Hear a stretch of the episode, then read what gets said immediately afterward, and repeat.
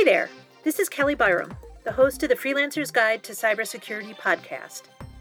As a writer and editor who has freelanced either full time or as a side gig for 30 years, I know the joys and challenges that come with being an independent professional. We really love what we do, and the flexibility is great. But all of that comes with the cost of having to do a lot of work that we don't want to do, like our own bookkeeping. There are also the tasks that we don't necessarily do well, like our own IT support.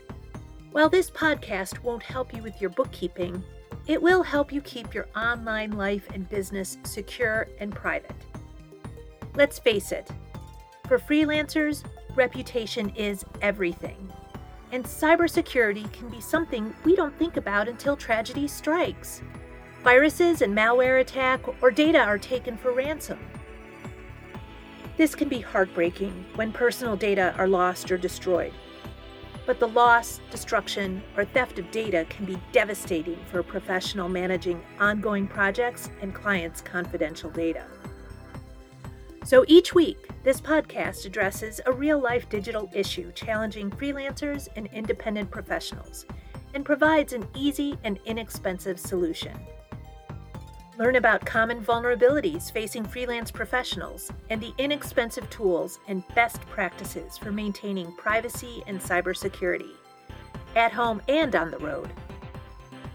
The takeaway here is that the Freelancer's Guide to Cybersecurity isn't a scary true crime podcast. Although one colleague did claim that the Freelancer's Guide to Cybersecurity webinar scared the shit out of her.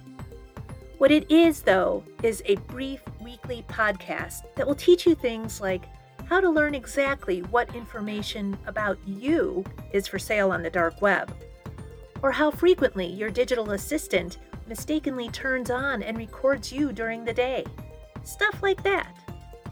The Freelancer's Guide to Cybersecurity shines a bright light on all the digital problems you didn't know you had and how to fix them.